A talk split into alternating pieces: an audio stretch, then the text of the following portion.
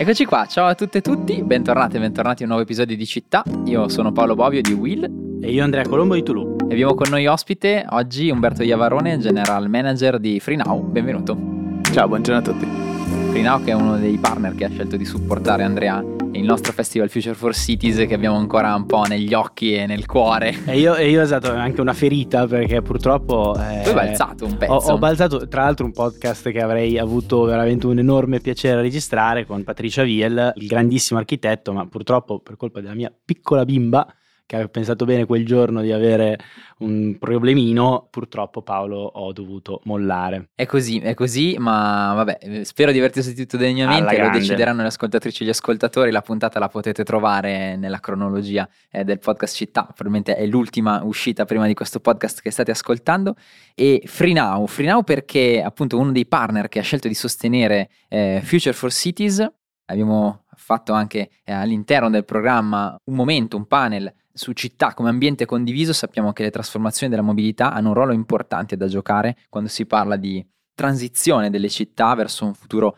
eh, più sostenibile. E allora secondo i nostri assi spazio, tempo, bellezza oggi Andrea li, li ribaltiamo. E partiamo dalla bellezza perché eh, sappiamo come eh, nelle chiacchierate che abbiamo fatto per esempio con, con Carlos Moreno, no? teorico della città dei 15 minuti, ma anche col prof Luca Bertolini di Amsterdam, abbiamo visto come davvero il dibattito sulla città tenda sempre di più a vedere gli spostamenti eh, non tanto come una funzione in sé, ma come un mezzo per soddisfare altri bisogni, altre funzioni eh, urbane ed ecco che quindi si parla molto di mobility as a service per gli amici MAS, ma appunto Mobility as a Service, sempre più diffuso. Ecco, io vorrei chiederti, Umberto, come questo concetto rispecchia questa visione di mobilità a servizio delle esigenze di ciascuno? Ma guarda, il MAS sta diventando sempre un servizio più imprescindibile per aziende di mobilità come FreeNow che desiderano soddisfare sempre di più le esigenze di mobilità dei propri utenti. E secondo un nostro rapporto in Europa, ad esempio, Italia compresa, si registra un crescente bisogno dei cittadini di avere a disposizione una super app all'interno della quale sia possibile fornire un facile accesso a tutte le opzioni di mobilità presenti sul territorio. In altre parole, è uno strumento unico per muoversi liberamente combinando tanti mezzi pubblici di trasporto insieme alla micromobilità e la mobilità condivisa. Per capire meglio questo fenomeno in crescita, basta pensare che solo nel 2022, solo in Italia, sono stati percorsi più di 20 milioni di chilometri tramite i mezzi messi a disposizione all'interno della nostra app. Ok, quindi una singola app dove si hanno diverse opzioni eh, di, esatto. di, mobilità, non più... Non un più... marketplace. e se così si può dire, quindi dove la mobilità non è più... Non io che necessariamente ho il mezzo di proprietà e quindi poi lo uso, me lo trasporto da una parte all'altra della città, ma la città come Andrea uno spazio dove io so che ho già a disposizione diverse soluzioni di mobilità pubblica o anche privata in sharing e che, a, cui posso, a cui posso riferirmi. Beh, il trend, poi sai, sai, il mio passato prima di Toulouse, no? da investitore in, in, venture capital, è chiaro che tutto il mondo della, eh, della mobilità rappresenta, a mio modo di vedere, una delle industrie che subirà una delle principali trasformazioni nei prossimi, nei prossimi decenni, nei prossimi anni, che già sta subendo tutto il mondo dell'on demand, dello sharing eh, sulla mobilità si vede, è molto visibile, se appunto si pensi a biciclette, macchine, monopattini, adesso su cui c'è tanta polemica, ma insomma, sono, sono tutti strumenti che tolgono macchine e non le mettono, perché ovviamente eh, eh, aiutano le persone a condividere un bene di cui effettivamente forse c'è poco bisogno se non nella trasferta casa-ufficio. Esatto, anche perché se consideriamo che l'auto privata, poi ne parleremo tante volte, ne abbiamo già parlato, rimane poi ferma no? per il 90, per più del 90% del tempo, 95% del tempo addirittura vediamo come eh, questa questione dello spazio, e avete già capito che siamo traghettati nel secondo asse del podcast città, è una questione davvero importantissima. Ecco, Umberto, ma se prendiamo questo concetto di MAS, di Mobility as a Service, dal vostro punto di vista, come sta cambiando il nostro modo di muoverci all'interno della città? Ma guarda, io partirei da una riflessione che avete condiviso durante um, l'evento Future for Cities, ovvero un rapporto delle Nazioni Unite secondo il quale entro il 2050 circa il 70% della popolazione mondiale vivrà in centri urbani, in città. Quindi questo elemento ci fa ben riflettere su come in futuro sarà sempre più normale lasciare la propria auto a casa eh, o non averla proprio. Non averla proprio, non avere proprio l'auto di proprietà in favore di mezzi di trasporto alternativi e condivisi. È proprio in quest'ottica che, che il MAS permette, permetterà di integrare più modalità di trasporto, quindi permetterà di concentrarsi sulle preferenze degli utenti e, e consentire viaggi con soluzioni senza continuità da un punto A ad un punto B. E noi come Frinao ci piace autodefinirci la super app della mobilità, ovvero un'app che è in grado di fornire diverse informazioni sulle opzioni di trasporto disponibili e consente ai nostri utenti di pianificare facilmente i propri viaggi grazie alla facilità di accesso alle informazioni di percorsi, orari e tariffe. In sostanza, eh, il MAS ha il vantaggio di riuscire ad armonizzare maggiori modalità di trasporto in un unico viaggio, consentendo agli utenti di passare da una modalità all'altra in base alle proprie necessità. Così praticamente i sistemi di trasporto risultano completamente integrati e tutte le modalità sono perfettamente connesse e disponibili in un'unica app con un'unica iscrizione e un unico metodo di pagamento disponibile in oltre 160 città europee nel nostro caso. Cioè voi tra l'altro, sentendo questi, questi numeri, avete sicuramente accesso a una serie di dati, no? di, di, informazioni, di cui sono molto curioso, non so se poi, poi diciamo così, condividerli liberamente, però sarei curioso di capire sulla base un po' dei vostri, dei vostri dati, voi siete piattaforma, no? quindi effettivamente avete un data point molto ampio, eh, proprio quali sono i trend di trasformazione più evidenti che si vincono no, da questi dati e che, su cui voi avete sicuramente un, un osservatorio privilegiato relativamente ovviamente alla, alla città e, a, e alle proprie, diciamo, proprie sfide urbane. Guarda, mi trovi particolarmente preparato, non per altro, ma in Gli occasione... e le ascoltatrici di città non vedono, ma Umberto Iavarone è pieno di fogli che adesso, adesso esatto. se sentirete un fruscio in sottofondo sono i dati che ora, Niente, ora svelato, svelato il tipo, segreto. Tipo sondaggista, no? esatto. svelato il segreto. Comunque questi fogli sostanzialmente sono i risultati di uno studio che abbiamo presentato in occasione della settimana europea della mobilità che come sapete si è, si, è, si è, svolta lo scorso settembre e questo studio praticamente ci ha permesso di dare luce eh, sull'evoluzione e sui trend che la mobilità sta avendo a livello europeo. È un'indagine che abbiamo condotto in otto paesi, tra quelli in cui operiamo, in collaborazione con Cantar, e raccoglie le sfide quotidiane degli utenti nelle città e le loro aspettative sul futuro della mobilità. Secondo questi dati, proprio noi italiani siamo i propensi a cambiare abitudini eh, di mobilità quotidiana. I più propensi. I più propensi, esattamente. Vedi? Pensate che circa il 42% si è dichiarato desideroso di utilizzare maggiormente mezzi pubblici e soluzioni di mobilità in condivisione e questo contro una media del 33% europeo, per cui contro diciamo, ogni aspettativa siamo proprio noi a essere i più, i più propensi. Queste scelte di mobilità flessibili però rappresentano ancora un compromesso per coloro che vorrebbero diminuire l'uso dell'auto privata per recarsi al lavoro, proprio come, come, dicevi poco prima te. Infatti in questo noi italiani siamo leggermente indietro, dove ancora il 63% degli italiani utilizza l'auto privata per, per gli spostamenti casa-lavoro contro una media molto più bassa del 56% degli europei. Quindi... Io ammetto di essere tra questo 63 nel mio commuting Monza Monza Milano. Tu usi, mi hai appena rivelato, eh, usi sì, l'auto elettrica. aziendale elettrica. Elettrica, elettrica. Sei un ibrido. Posso dire anche il brand così facciamo magari no, no scherzando. Abbiamo detto magari per il prossimo podcast lo facciamo per, con lo... Però in termini di aspettative diciamo i dati sono un po' più incoraggianti. Infatti, secondo il 60% dei nostri intervistati, in futuro il mezzo di trasporto dominante sarà la bicicletta, al pari dei, dei mezzi diciamo, di trasporto pubblici. E questa è, un, è, un, è diciamo, una Ma percentuale e lo trovo molto contemporaneo, no? Nel senso, adesso so che purtroppo in questo podcast parliamo spesso e troppo volentieri di, di, di Milano, però adesso... Parliamo molto più spesso di Monza che di Milano. Sì, Andrea. esatto, che tra l'altro trovo anche molto più interessante. Tu non sai, ma io sono di Monza, che è il quarto direttrice di questo podcast, ma al di là di quello,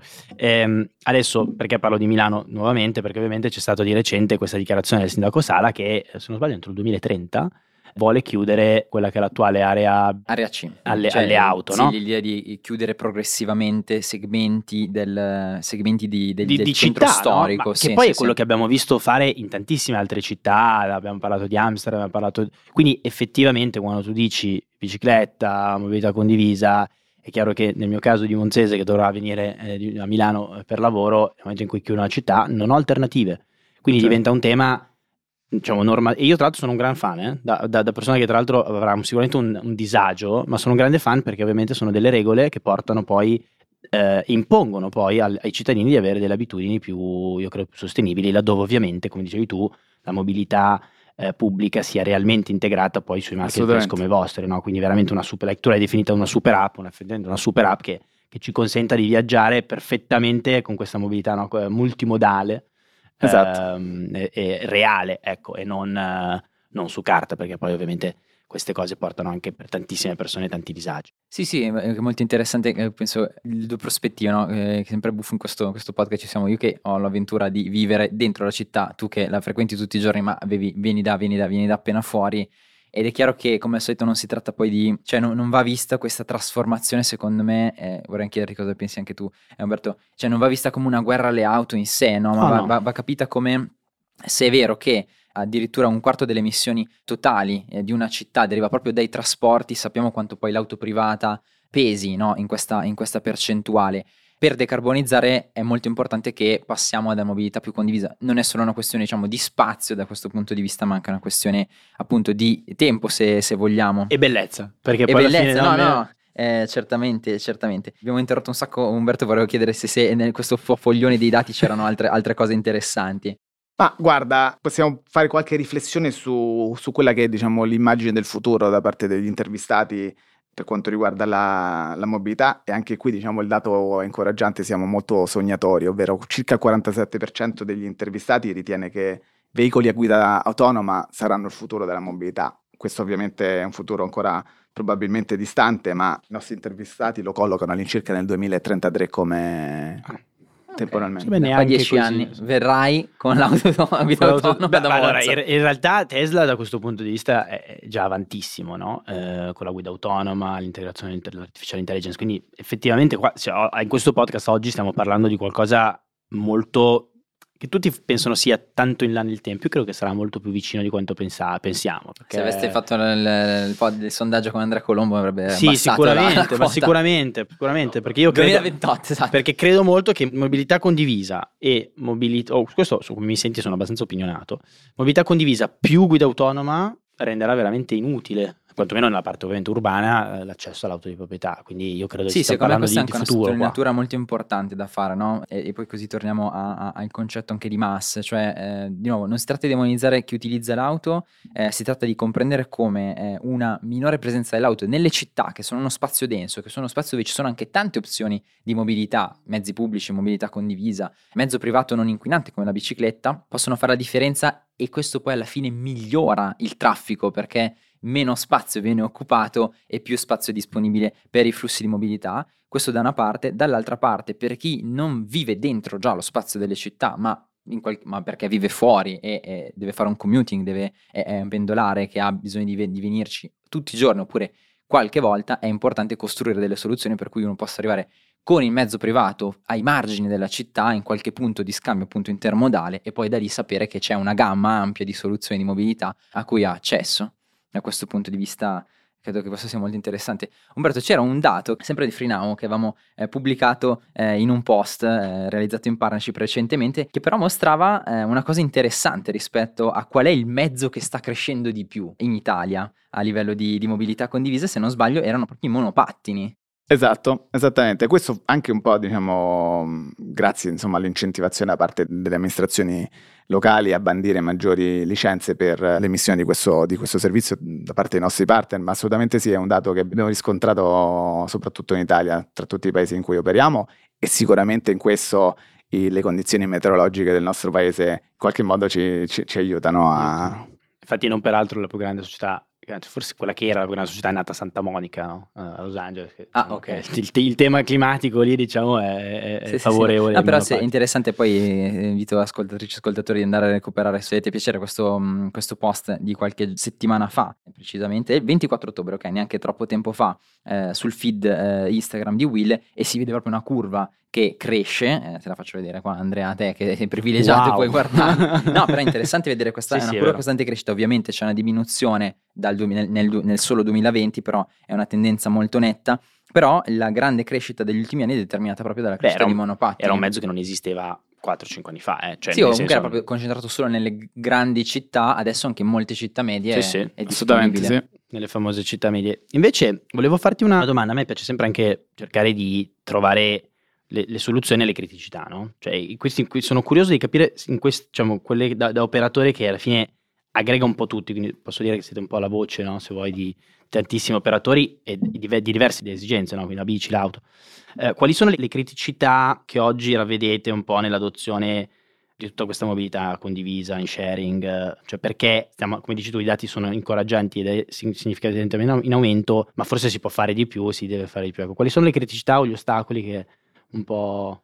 Ma guarda, ehm, fondamentalmente dobbiamo tirare in mezzo anche un po' il tema delle politiche delle principali città italiane, dove a livello di investimenti in infrastrutture come ciclabili e corsie preferenziali il lavoro da fare è ancora tanto, anche se Ovviamente osserviamo che le amministrazioni locali sembrano ovviamente introdurre e aumentare investimenti in questi termini proprio per disincentivare l'acquisto di, di mezzi privati e talvolta anche forse proprio costringere all'utilizzo no, di, di, mezzi più sostenibili e condivisi. Per cui ti direi che sì, fondamentalmente non è sufficiente il, la virtuosità del passeggero che, che, utilizza i nostri servizi, i servizi dei nostri partner intermediari in piattaforma, ma eh, anche la cosa pubblica in qualche modo deve, deve, contribuire e continuare a contribuire al lavoro che già sta facendo in parte in alcune, in alcune città con, con grande successo.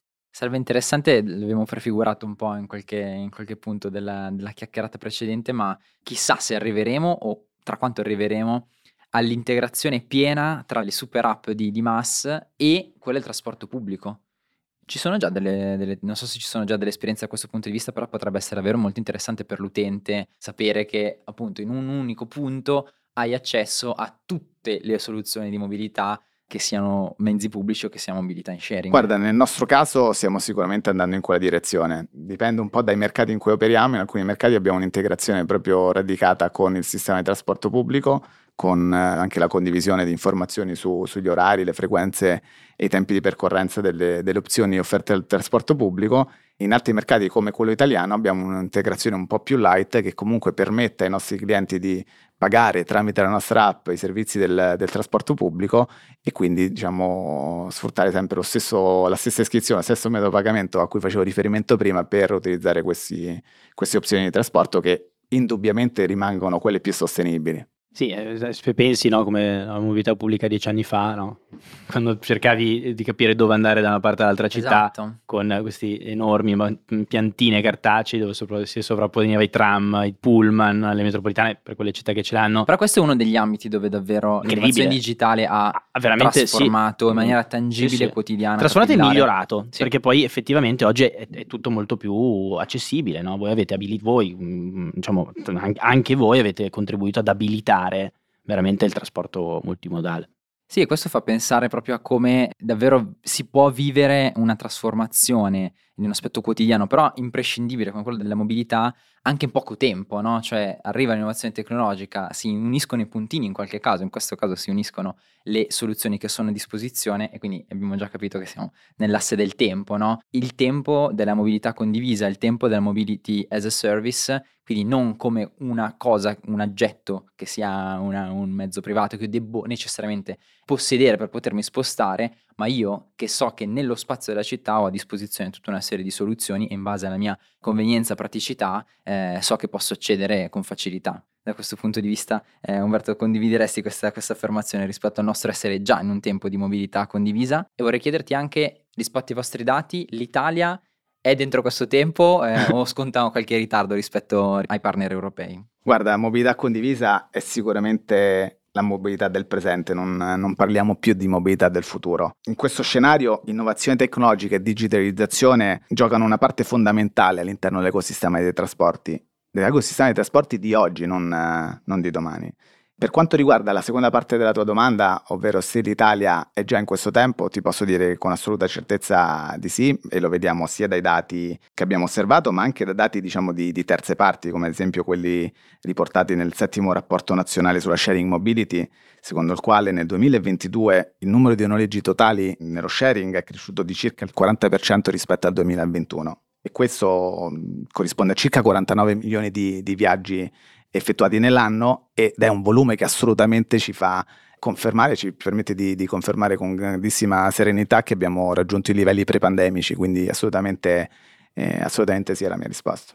Ottimo, abbiamo davvero spaziato su tanti, su tanti, aspetti, abbiamo visto come la mobilità uh, as a service, appunto, vista non come una funzione, ma uh, un mezzo che permette di assolvere tante funzioni diverse, stia prendendo sempre più piede. Abbiamo visto come da questo punto di vista l'Italia è, è in qualche maniera agganciata all'Europa in queste trasformazioni della, della, mobilità e abbiamo prefigurato un futuro, Andrew, dove in un'unica app, comunque eh, in un unico punto, possiamo avere eh, a disposizione tante soluzioni pubbliche e private e quindi si tratta poi di scegliere quello che, che è, è, è, più conveniente a livello quotidiano, pratico. Sì, sì, poi nel tempo diciamo è già così, per cui effettivamente qualcosa che stiamo già eh, in parte sperimentando e che sta migliorando tantissimo la qualità della nostra vita e tra l'altro for the good, mi verrebbe a sì, dire, quindi è, è proprio far vedere che l'innovazione e il progresso veramente non solo ci abituiamo sempre a pensare che possono, possono portare delle, delle, cose negative, eh, purtroppo abbiamo questa tendenza, invece stiamo parlando di qualcosa che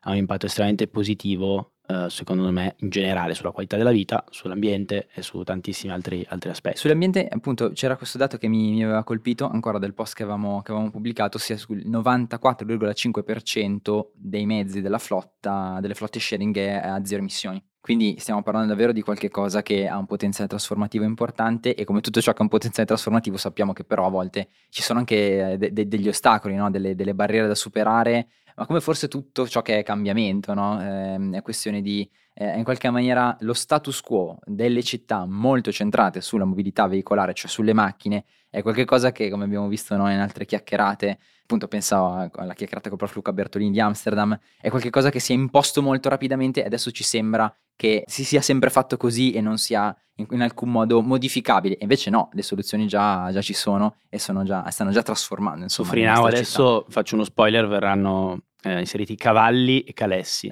così almeno, così almeno torneremo... Questa, questo è un buon suggerimento. In passato abbiamo avuto la mongolfiera. Ah, ecco, allora, con questa, con questa suggestione, cavalli e calessi, con questa suggestione steampunk di, di, una super app che abbia, abbia presto anche le, le mongolfiere, eh, direi che possiamo chiudere.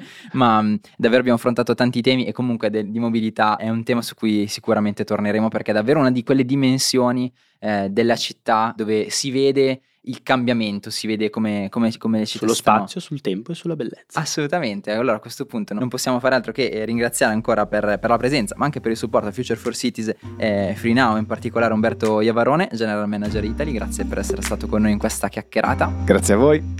Andrea, che dire se non che il nostro viaggio attraverso città contemporanee, contemporanee continua. continua. Alla prossima. Alla prossima, ciao.